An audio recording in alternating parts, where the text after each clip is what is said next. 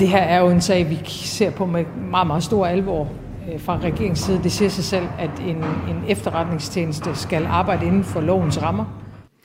Ja, sådan sagde statsminister Mette Frederiksen i august sidste år i forbindelse med det, der dengang blev kaldt Danmarks historiens største efterretningsskandale. I den forgangne uge viste den skandale sig så nærmere at være tilsynet med efterretningstjenesternes offentliggørelse af en række alvorlige anklager mod FE og hjemsendelsen af fem medarbejdere herunder den siddende og den tidligere chef for efterretningstjenesten.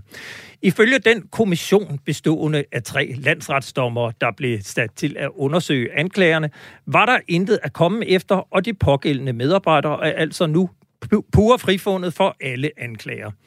Den sag ser vi på lige om lidt, men vi skal i dagens udsendelse også omkring de voksende spændinger mellem Rusland og Vesten langs den russiske grænse mod Ukraine.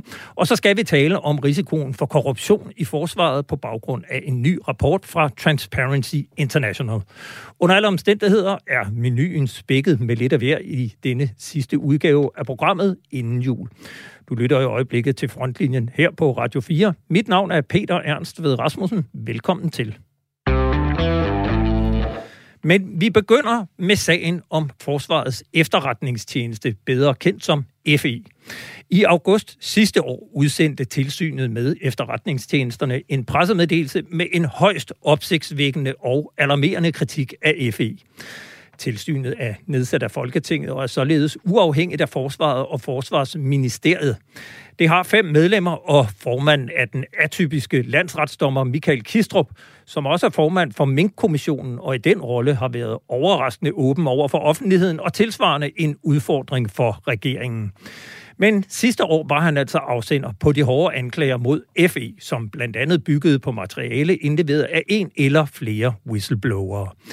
I pressemeddelelsen skrev tilsynet med efterretningstjenesterne blandt andet, at FE ad flere omgange har tilbageholdt centrale og afgørende oplysninger fra tilsynet og givet tilsynet urigtige oplysninger.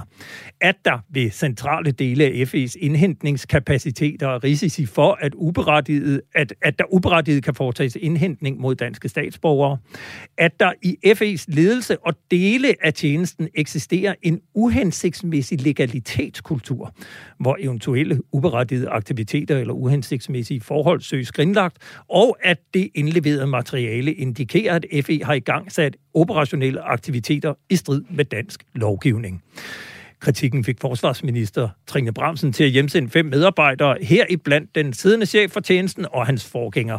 Herefter nedsatte hun sammen med Folketinget en kommission, som skulle undersøge de alarmerende anklager fra tilsynet. Det arbejde er nu afsluttet, og mandag i sidste uge kom resultatet, og det var altså en pur frifindelse af den samlede tjeneste og alle fem medarbejdere. Nu kan jeg byde velkommen til dig, Anton Geist, journalist og indlandsredaktør på Dagbladet Information, og så har du gennem mange år skrevet om efterretningstjenesterne. Velkommen til. Tak. Inden vi går ind i substansen af sagen, vil jeg gerne spørge dig, hvor overrasket blev du, da du hørte resultatet af den kommission, som har undersøgt de meget alvorlige anklager mod FE? Ja, altså, øh, på den ene side øh, er det jo overraskende, at der øh, kom så klar øh, melding fra tilsynet, som du sagde, så har vi øh, en landsdommer øh, i spidsen, øh, Kistrup, øh, som gjorde klart, at øh, der var formentlig om ulovlig indhentning og videregivelse af oplysninger fra FE. Øh, og så kom så en øh, kommission med tre andre landsdommer, som øh, Øh, tjenesten og øh, de hjemsendte medarbejdere. Det, det er jo, det er jo øh, overraskende, fordi det er jo ikke, øh, at, at, at de første konklusioner fra, fra tilsynet var sådan bare grebet ud af luften. Mm. Øh, det er også, at efterhånden øh, i det forgangne år, øh, eller halvandet næsten, der er gået siden tilsynets pressemeddelelse, så synes jeg nok, at når vi har talt med de kilder, vi nu har på området, at vi har fået indtryk af, at det ikke var øh, helt øh, så klar en sag, som, som, som pressemeddelelsen fra tilsynet umiddelbart kunne indikere. Mm. Og af den grund var jeg måske lidt mindre overrasket, øh, end jeg ville have været, hvis jeg bare havde set pressemeddelelsen. Øh, inden jeg stiller det næste spørgsmål her, skal jeg måske ja. lige bede dig om at gå hen til et vindue, eller måske gå udenfor eller noget, fordi det lyder lidt som om, du står inde i, i en bunker. Men, men Nå, vi, vi, vi, vi kører bare videre her. Men, i sådan men, et program her. Ja. ja, men, men efter sagen eksploderede sidste år, så kunne man i flere medier læse artikler, som fortalte øh, de nye, eller fortalte nye detaljer om et samarbejde med USA, som du og dine kolleger på Information jo var nogle af de første til at fortælle om helt tilbage i 2014, mener jeg det var.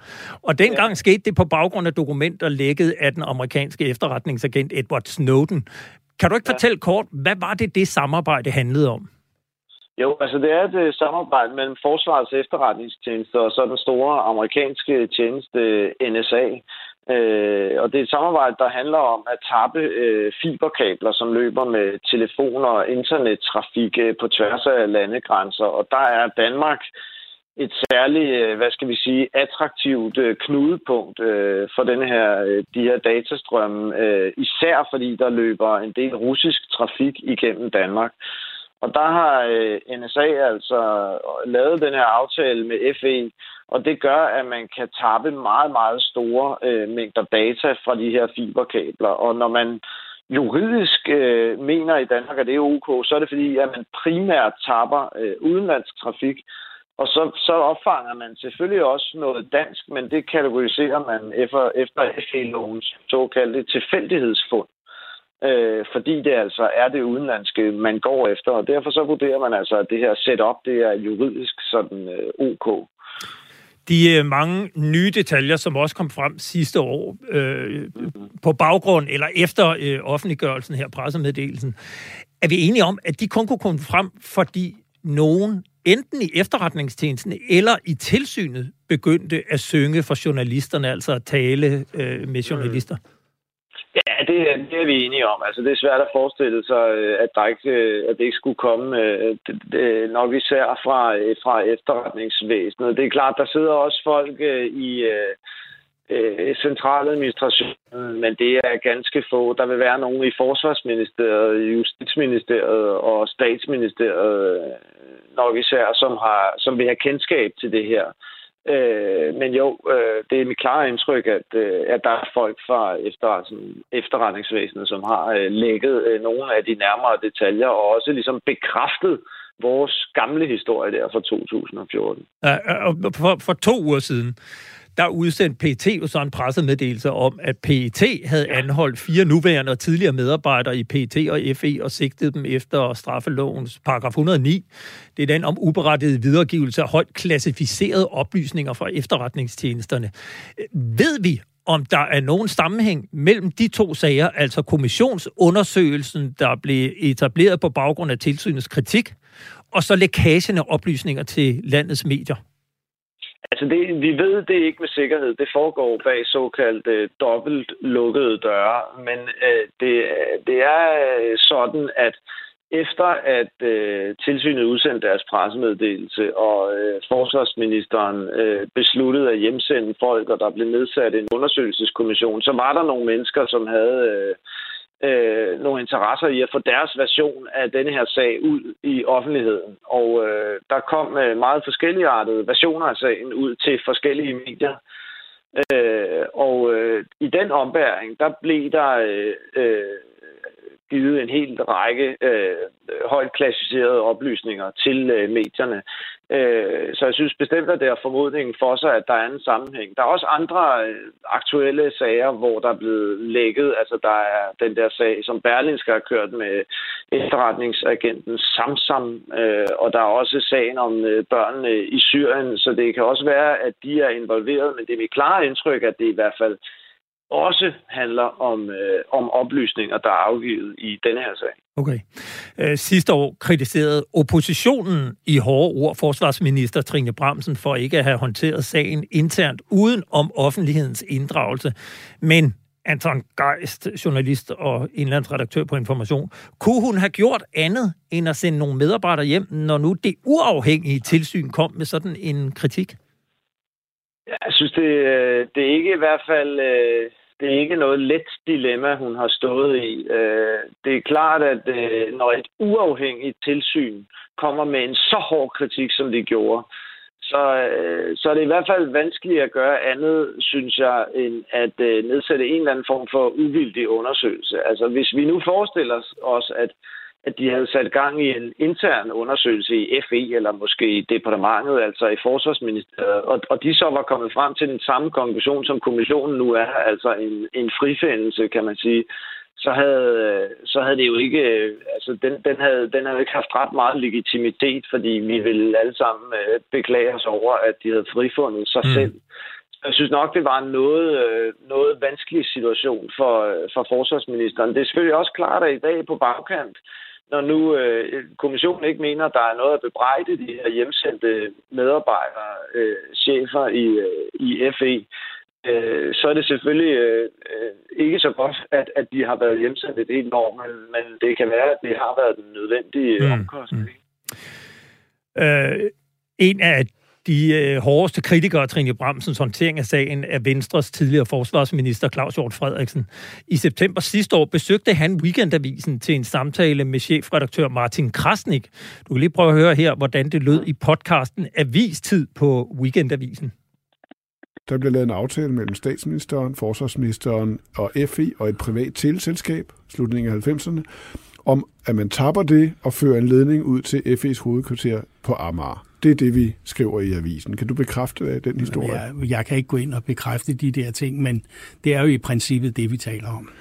I princippet. Og hvornår får man i princippet det at vide som nytiltrådt øh, forsvarsminister?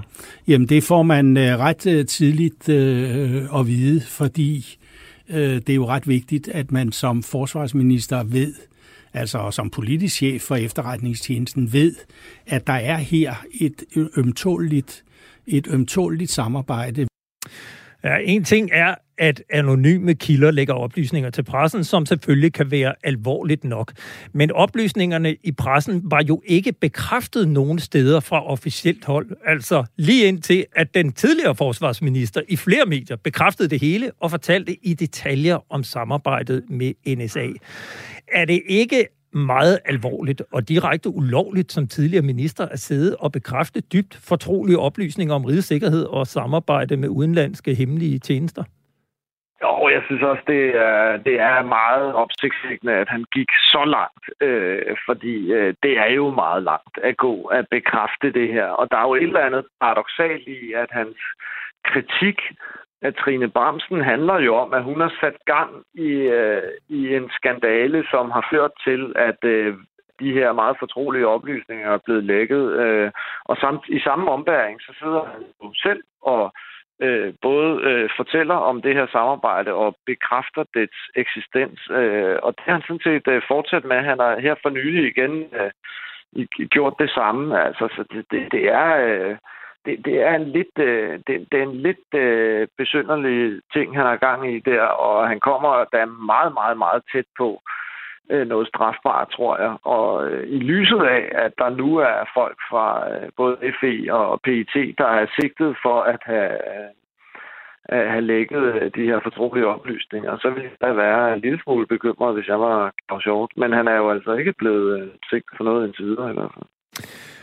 For to timer siden talte jeg med Socialdemokratiets forsvarsordfører Mogens Jensen om sagen, og jeg nævnte for ham, at en række kritikere mener, at øh, forsvarsminister Trinke Bramsen har skadet efterretningstjenesten mulighed for at samarbejde med andre lande, fordi hun ikke håndterede sagen udenom offentligheden og i stedet sendte fem medarbejdere hjem.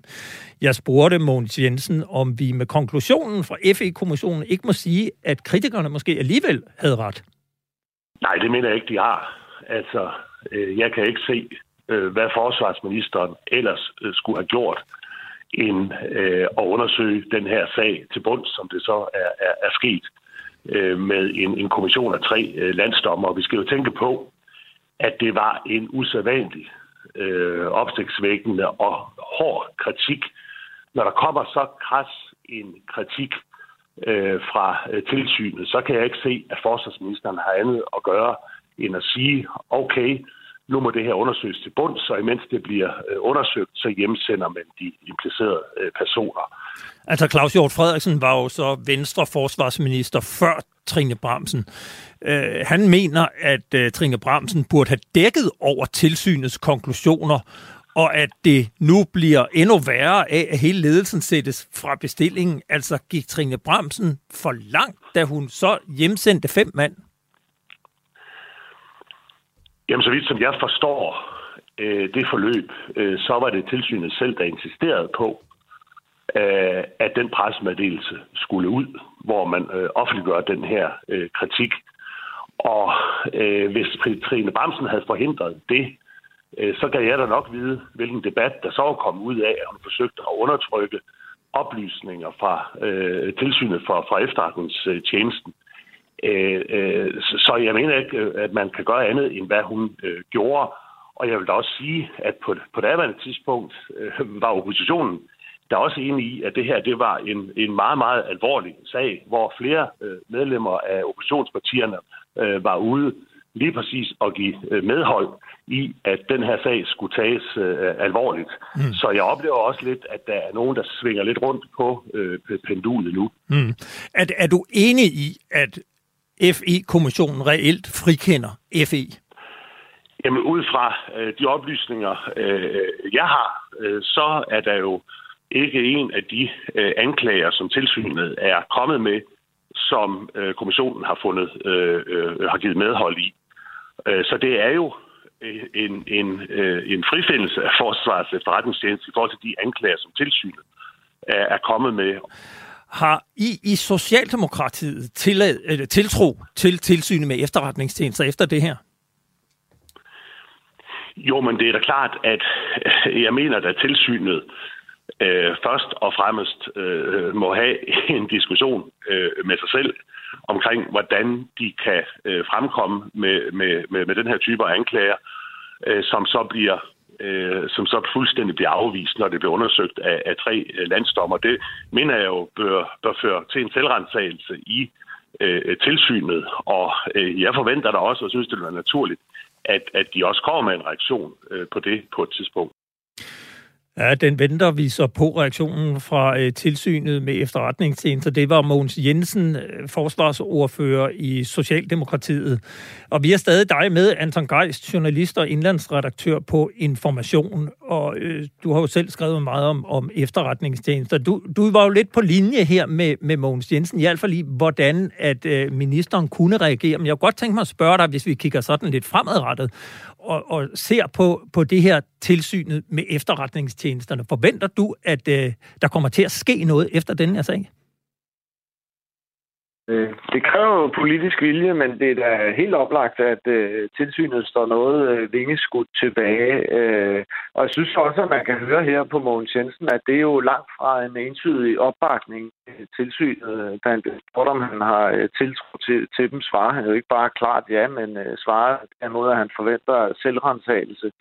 Øh, så jeg kunne godt forestille mig, at der kunne ske noget. Altså tilsynet appellerede sådan set allerede i pressemeddelelsen, hvor de ligesom anklagede FE for de her ulovligheder, til at man gjorde sig overvejelser om øh, at justere FE-loven, som er, hvor tilsynet bliver reguleret, øh, med henblik på at give dem øh, noget, noget, nogle flere øh, beføjelser. Øh, og, øh, fordi lige nu er tilsynet sådan ikke så stærkt, som man ser i andre lande, og kan blandt andet kun behandle øh, tjenesternes øh, behandling af personoplysninger. Øh, men det er også klart, at øh, på, på ryggen af det her, så, så kan det da godt være, at der er en tilbageholdenhed øh, med at styrke tilsynet. Altså der kan man, det, det kan man vælge, øh, der kan man vælge at se sagen på flere måder. Kan deres, kan deres øh, eventuelt øh, fejlagtige kritik være baseret på manglende indsigt, øh, og kan det så øh, grund, at man giver dem noget mere indsigt, eller vil man snarere sige,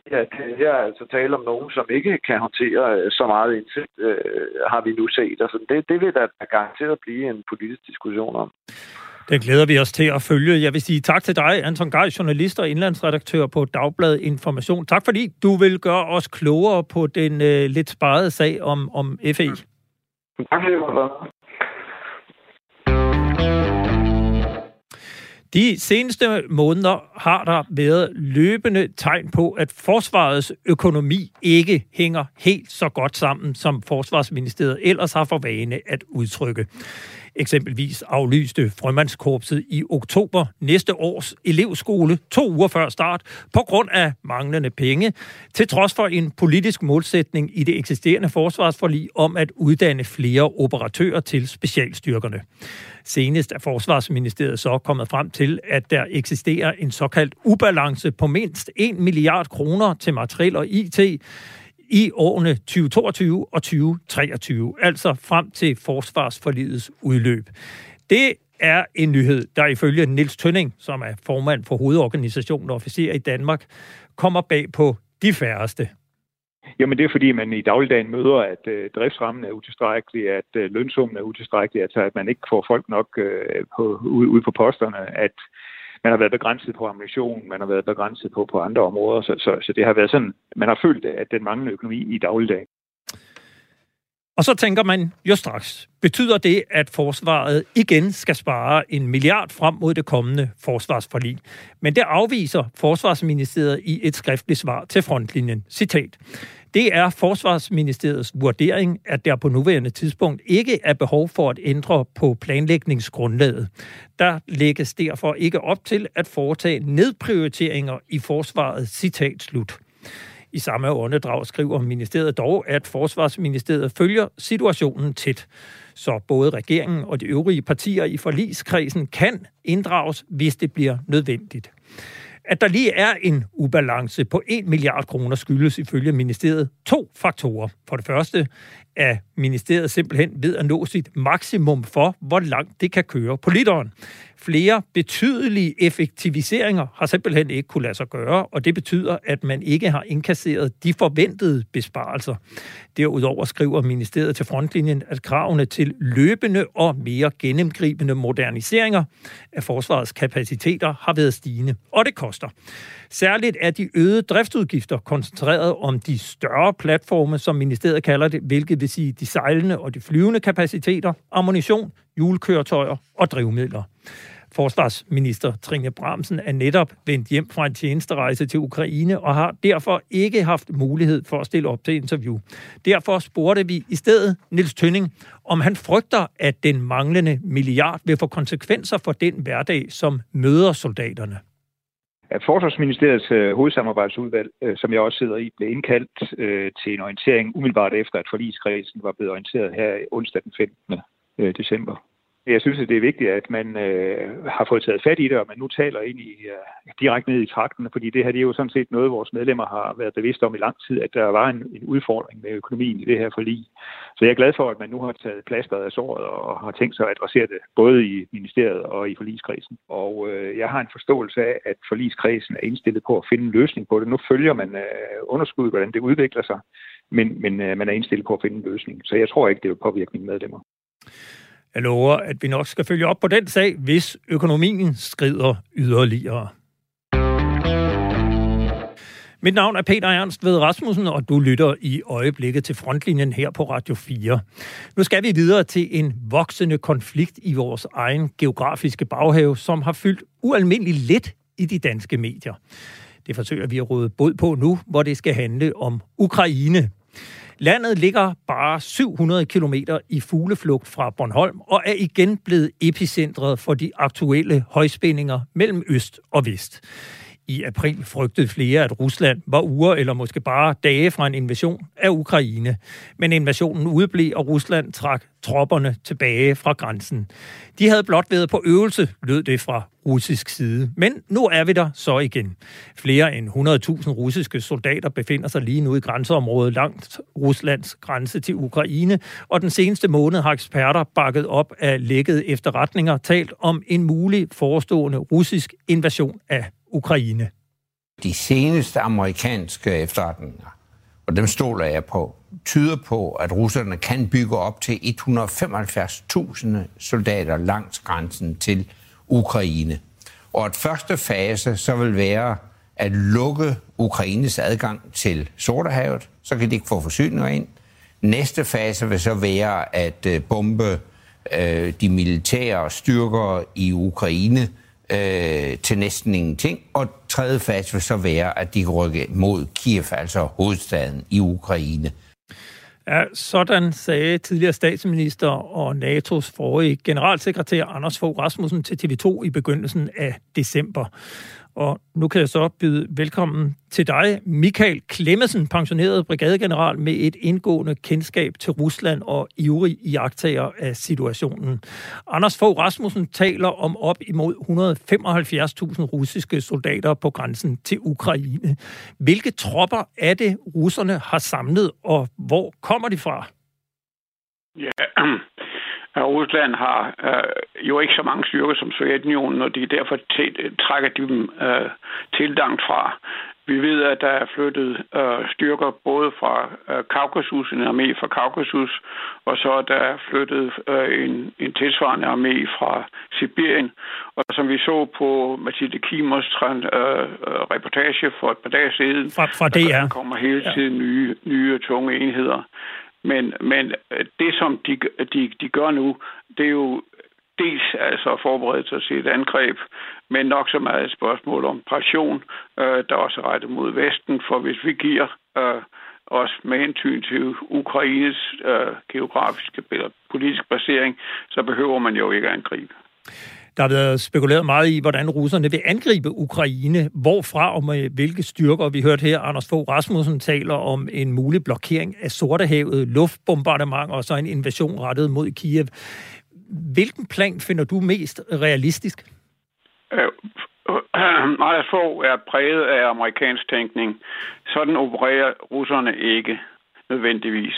Men øh, en blokade fra Sortehavet, det, det er tænkeligt, men en større luftkampagne er ikke russernes måde. De arbejder øh, efter princippet om at styrke samarbejder, så der kommer synergi, mens man i USA ser kan se uafhængige øh, luftstyrker, der skal gør man det ikke i Rusland. Så man gør det på en anden måde, men der er tre muligheder.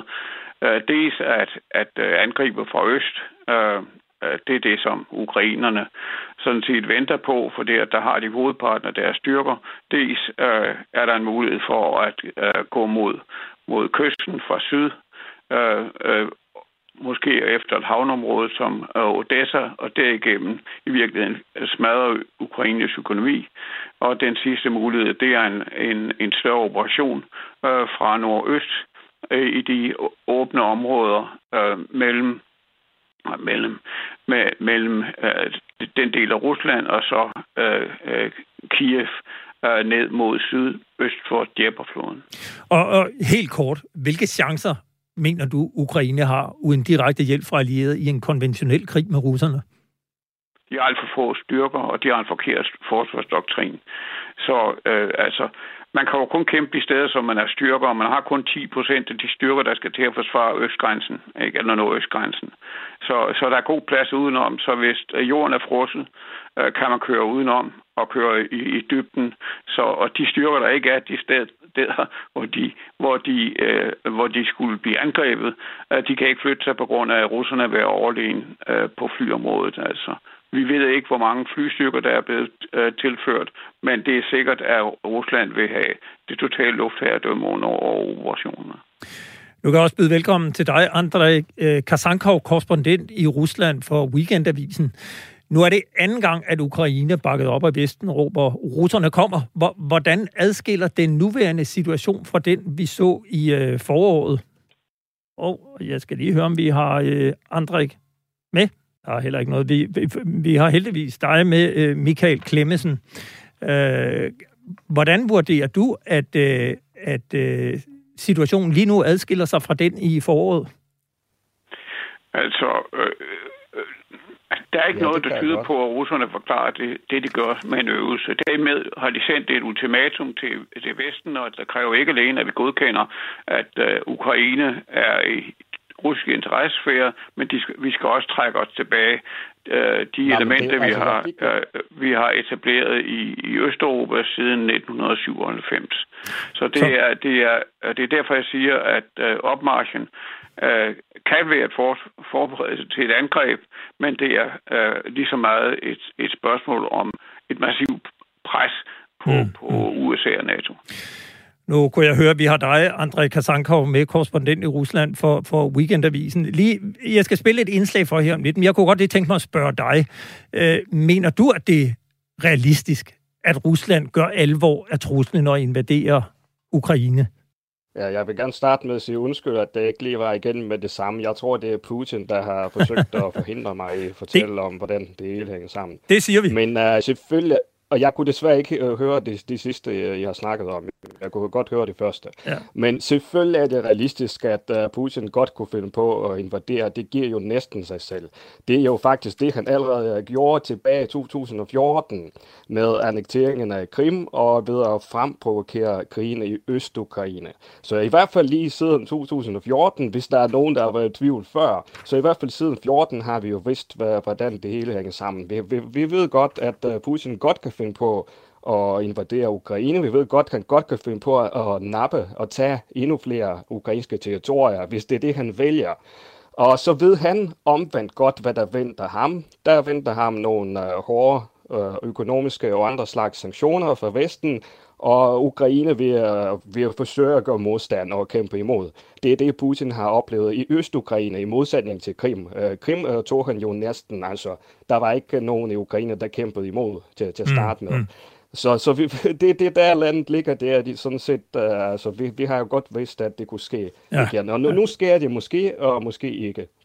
Inden, inden vi går videre, skal vi lige en tur over grænsen til Rusland, for ikke overraskende ser man her noget anderledes på hele konflikten. Min kollega Jeppe Rets Husted ringede til Julia Nikitina, som er medlem af det russiske råd for internationale anlæggender, og desuden arbejder i Ruslands, øh, på Ruslands mest prestigiøse universitet, MGIMO-universitetet. Hun fortæller, at øh, krisen slet ikke handler om Ukraine. For Russian leadership, uh, this uh, conflict is not a conflict around Ukraine. That's a conflict in uh, Russia relations with the West, and specifically U.S.-Russia relations and uh, uh, Russian relations with NATO. Nikitina hun forklarer, at de to oplæg til traktater, som det russiske udenrigsministerium publicerede i fredags, i virkeligheden er et udtryk for det samme rationale. I stedet for at forhandle, eller hvad man nu skal kalde det, som russerne gør, direkte med Ukraine, så er traktaterne imellem Rusland og USA og Rusland og NATO. To put it very briefly, Russia wants to assure its uh, survival in a potential conflict with NATO. Og det er ifølge Nikitina en af de ting, som vi aldrig rigtig har forstået i Vesten.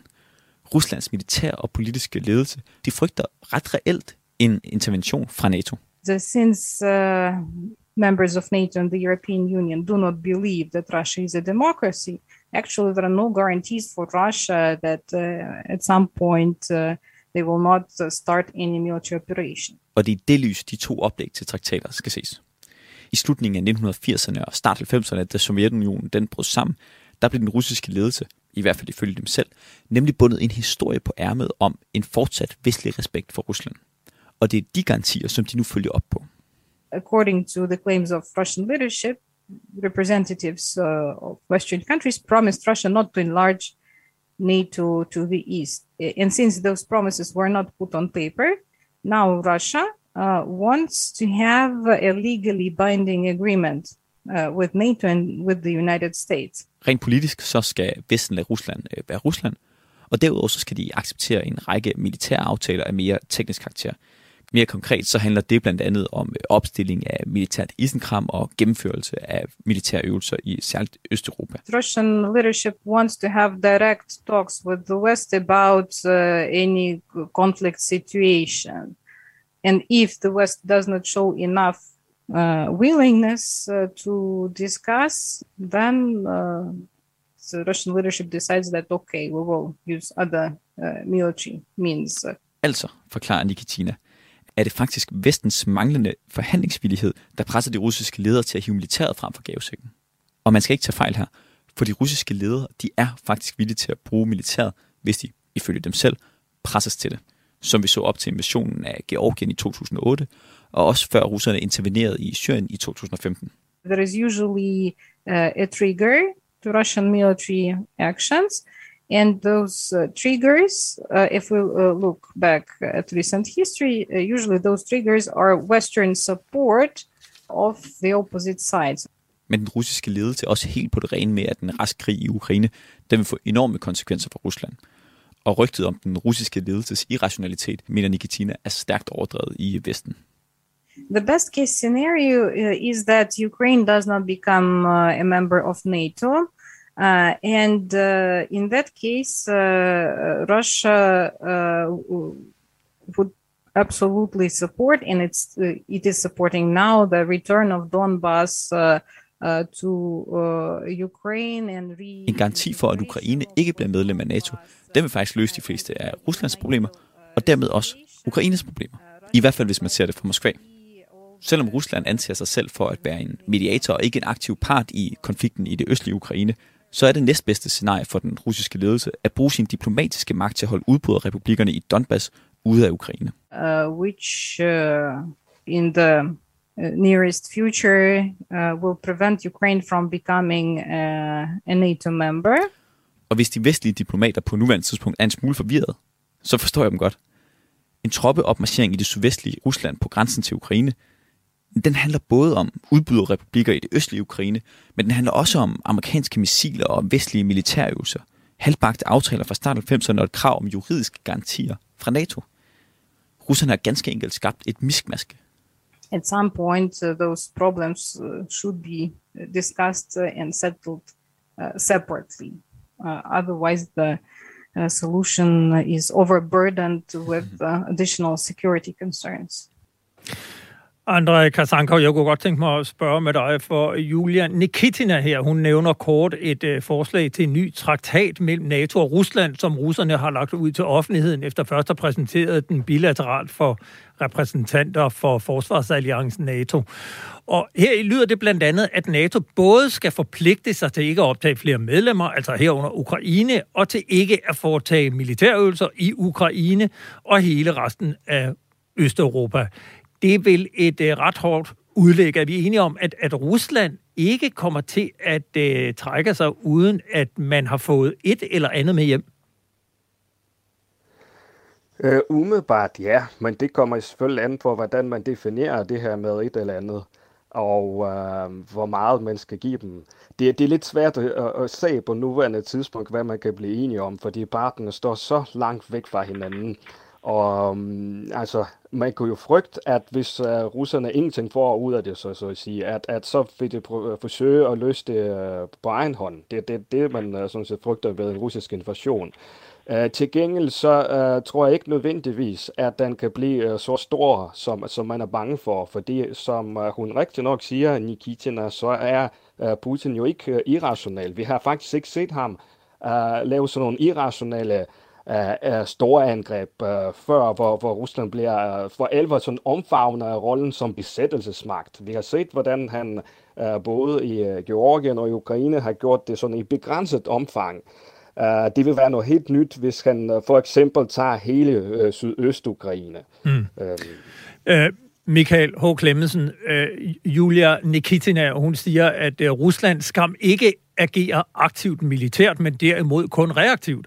Altså, hvis de provokeres til det. Ud fra sådan et militærstrategisk synspunkt, hvad vinder russerne ved usikkerheden om et muligt militært indgreb? Ja, øh, det, presset på, på, øh, på øh, Vesten og på ukrainerne blev opretholdt. Det var styrt at, øh, at have et, et øh, forsvarsberedskab. Altså man, man presser hele tiden øh, øh, den ukrainske ledelse. Øhm, øh, så, så det får man altså med sikkerhed ud af det. Ja, ja øh, i, i juli der publicerede Vladimir Putin et langt essay om Ukraine, hvor han beskriver russerne og ukrainerne som et folk, og jeg citerer her, vores slægtskab er gået i arv fra generation til generation. Det er i hjerterne og i erindringen hos mennesker, der bor i det moderne Rusland og Ukraine, og i de blodsbånd, der forener millioner af vores familier. Sammen har vi altid været og vil altid forblive mange gange stærkere og mere succesrige. Vi er trods alt et folk. Citat slut. Hvor meget handler Ukraine-spørgsmålet for Putin og resten af den politiske ledelse i Rusland om økonomi, geopolitik og sikkerhed, Andre Kasankov? Ja, øh, det handler både om geopolitik og så også om det her med, hvordan han øh, ser på Ukraine. Uh, hvis vi tager det geopolitiske først, så er der ikke nogen tvivl om, at det her med, at uh, han vil forhindre uh, andre tidligere sovjetiske uh, republikker, altså andre end de baltiske lande, som allerede er blevet NATO-medlemmer. Han vil gerne forhindre, at der er flere af dem, der bliver NATO-medlemmer. Det, vi, vi kan meget tydeligt se det. Der har kun været to lande, der har flirtet med det. Det er Ukraine og Georgien, og de begge to bliver straffet med krig. Hvis der var andre lande, lad os nu sige Moldova og Armenien for eksempel, der havde flyttet med det på samme måde, så er jeg fuldstændig sikker på, at det også vil blive straffet med krig af Rusland. Så det, det, det er klart det vigtigste. Men når det er sagt, så er det også fuldstændig klart, at hans syn på både Ukraine og Belarus uh, spiller en rolle, fordi han understreger gang på gang, at uh, det er faktisk det samme folk, man har både i Belarus, Rusland og Ukraine. Og underforstået, så mener han jo selvfølgelig, at uh, det, det er historisk, øh, vil det være rigtigt, hvis de her tre lande øh, hørt sammen. Han abonnerer sådan set på det øh, verdenssyn, som den russiske forfatter Alexander Solzhenitsyn havde, og han foreslår jo Solzhenitsyn allerede i slutningen af øh, 1990'erne, at på et tidspunkt, hvor Sovjetunionen stadigvæk uh, endnu ikke var gået i opløsning, at man skulle droppe uh, Sovjetunionen som sådan, og så skulle man koncentrere sig uh, om en ny union bestående af Belarus, Ukraine, Rusland, og dengang der nævnte Solzhenitsyn også uh, Kazakhstan. Mm. Der boede jo rigtig mange russere i Kazakhstan på det tidspunkt. Det er der ikke, altså, der er ikke så mange af dem tilbage i dag. Øh, Vesten herunder også Danmark har jo postet mange ressourcer i at uddanne og opruste den ukrainske her. Øh, Ukraine er det land, som modtager femte mest direkte militærstøtte fra USA, og landet råder over flere kapaciteter, som Ukraine ikke havde i 2014, øh, blandt andet bevæbnede droner. Øh, rent militærfagligt, Michael Klemmensen, har Rusland nogen grund til bekymring? Nej, overhovedet ikke.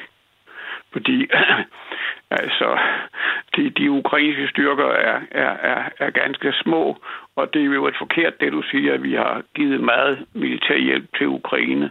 Øh, vi, har, vi har brugt dem andre steder, USA øh, og Kanada på grund af ukrainske immigranter i Kanada, og enkelte andre lande har, har, har bidraget væsentligt, men med yderst forsigtighed. Vi skal lige huske, at grunden at vi aldrig sætte militære styrker fra andre NATO-lande til Baltikum før efter at Krim og, og Don, uh, Donbass-regionen var blevet angrebet. Så mm. det var blevet fremprovokeret. Vi var til videre tilbageholdende. Og, og uh, vi er yderst tilbageholdende stadigvæk i forhold til den hjælp, der bliver givet fra hele Vesten til Ukraine. Uh, og det er kun instruktørstyrker, og så er det jo forholdsvis lette midler, der, der ikke bliver givet. Der bliver ikke givet væsentligt uh, uh, altså andre, andre store ting, men det hænger også sammen med, at Ukraine kan uh, godt uh, bygge militærlisenkræm selv, i det de plejede at bygge en betydelig del af det, der blev brugt i Sovjetunionen. Lad mig høre dig. Ja, kan, jeg skyde, kan jeg skyde ind til det her ganske kort? Ja. Rusland har faktisk lidt grund til bekymring, og det er ikke selvfølgelig er det ikke fordi, at man frygter, at Ukraine for eksempel vil kunne vinde en krig mod Rusland, men det er mere i forhold til, at Ukraine er blevet stærkere i dag, end Ukraine var i 2014 i forhold til separatistområderne i Øst-Ukraine. Og blandt andet har Ukraine fået nogle angrebsdroner fra Tyrkiet, som er ganske effektive. Og det, man er bange for i Moskva, det er, at uh, Ukraine vil kunne bedre øh, vil kunne bedre angribe øh, separatisterne på en måde, sådan at russerne simpelthen vil blive nødt til at gå ind øh, der fuldstændig åbent og ikke skjult som tidligere for, for at kunne forsvare den. Og jeg tror faktisk også, at øh, alt det her, alt den nuværende snak, det er også en måde at gøre det på, sådan at man bagefter kan forsvare, hvorfor er det, man, man går ind i Øst-Ukraine. Uh, skulle der opstå no, uh, nogen, uh, altså en ny uh, konflikt der. Mi- Michael H. Klemsen, her kort til allersidst. Jeg kunne godt tænke mig at høre din analyse. Hvor ender det her? Altså, det, det, det ved jeg ikke. Altså, lige nu der venter man på, at uh, frosten binder jorden, for det er noget råd at køre rundt i det mudder, der er i, i, i øh, Ukraine og Øst-Ukraine på nuværende tidspunkt. Så vi venter øh, dels på de første resultater af kontakterne mellem USA og Rusland, og man skal huske, at Rusland ikke betragter NATO som andet end en frontorganisation for, for USA. Altså det, de egentlige aftaler eller forhandlinger skal ske mellem Biden og, og, og Putin, og øh, det er den, altså den ene ting, vi venter på, og det andet, vi venter på, det er, at frosten øh, binder jorden. Vi når ikke med i denne omgang. Jeg vil sige tak til jer begge. Michael H. Klemmesen, pensioneret brigadegeneral, og Andrej Kasankov, korrespondent i Rusland for Weekendavisen. Tak fordi I var med. Jo, det var fint. Hej.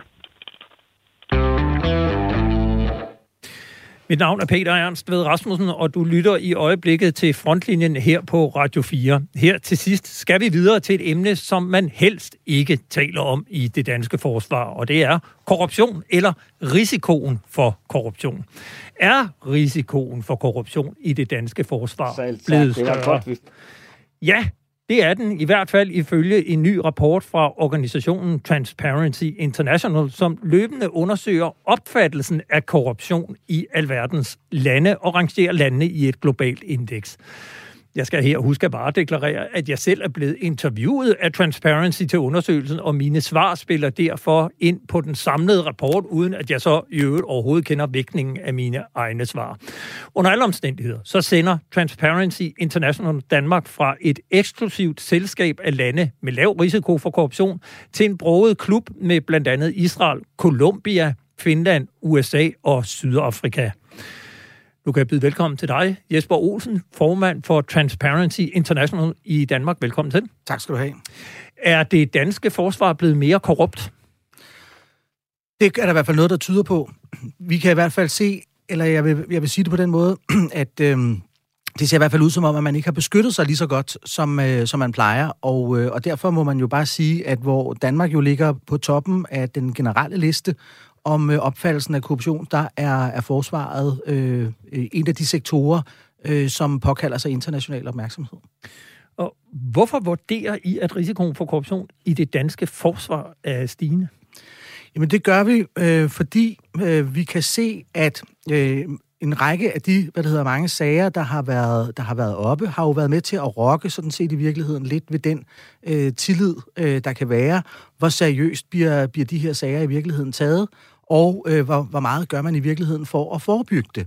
Og, og det handler jo sådan set rigtig meget om den danske selvopfattelse af, at når vi ikke har det, så behøver vi jo heller ikke at gøre opmærksom på det. Og de spørgsmål, eller de områder i rapporten, hvor, om jeg så må sige, der trækker ned, det har alt sammen noget at gøre med det der med, hvordan er det, vi ruster os i virkeligheden til, at, øh, at det ikke skal, øh, skal komme ind hvordan ruster vi os de i, hvad det hedder, i de operative øh, miljøer, men i virkeligheden også over i hele den, hvad skal vi sige, den, øh, når, når, hele administrationen af forsvaret, når du ikke er ude den spidse ende, om jeg så må sige. I taler om risikoen for korruption, og altså ikke rent faktisk korruption. Hvad, hvad baserer I så jeres rapport på?